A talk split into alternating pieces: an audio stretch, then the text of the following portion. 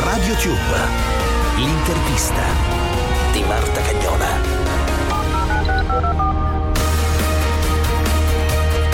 Un saluto da Marta Cagnola, il momento dell'intervista di RadioTube come sempre con i grandi protagonisti dello spettacolo. Studi di Radio 24, Milano. È il leader degli Statuto, band torinese da quasi 40 anni simbolo della cultura mod e racconta la sua storia nel libro Rabbia e stile.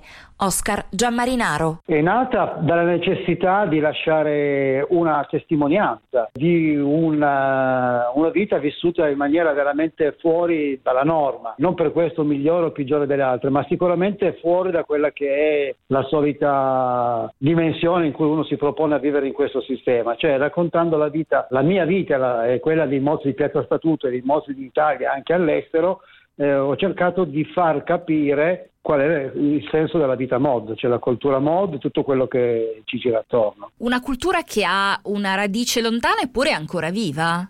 Sicuramente, eh, la cultura mod nasce alla fine degli anni 50 in Inghilterra eh, all'insegna del trovare le cose migliori prima degli altri prendendo da varie parti del mondo, una cultura come si direbbe oggi multietnica, eh, dalla, da, dalla, musica e dallo stile estetico afroamericano, quello giamaicano, all'abbigliamento europeo, gli scooter italiani, cioè prende veramente un po' da tutto qualcosa che altri ancora non hanno scoperto e si è andato avanti così negli anni fino ai giorni nostri. Infatti non è mai stato di moda e per questo non si è mai bruciato. E poi non è solo stile, ma è anche musica. Con i tuoi compagni di statuto eh, la musica e il, lo spirito dei modi li avete portati anche a un pubblico grandissimo come quello di Sanremo. Credo che il, la storia nostra degli statuto che stanno per compiere eh, 40 anni nel 2023 eh, sia la dimostrazione, la spiegazione eh, di come noi ci poniamo all'interno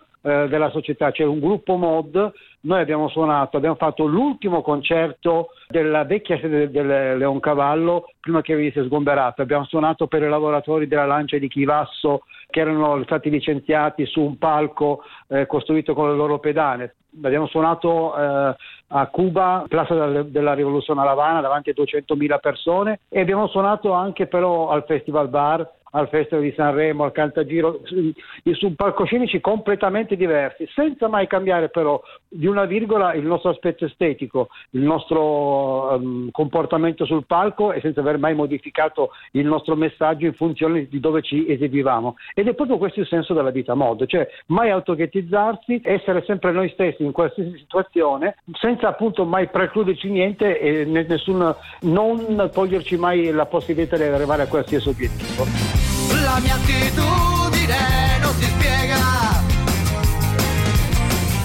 Vivo la vera libertà. Nessuna moda mi condiziona. Non c'entra la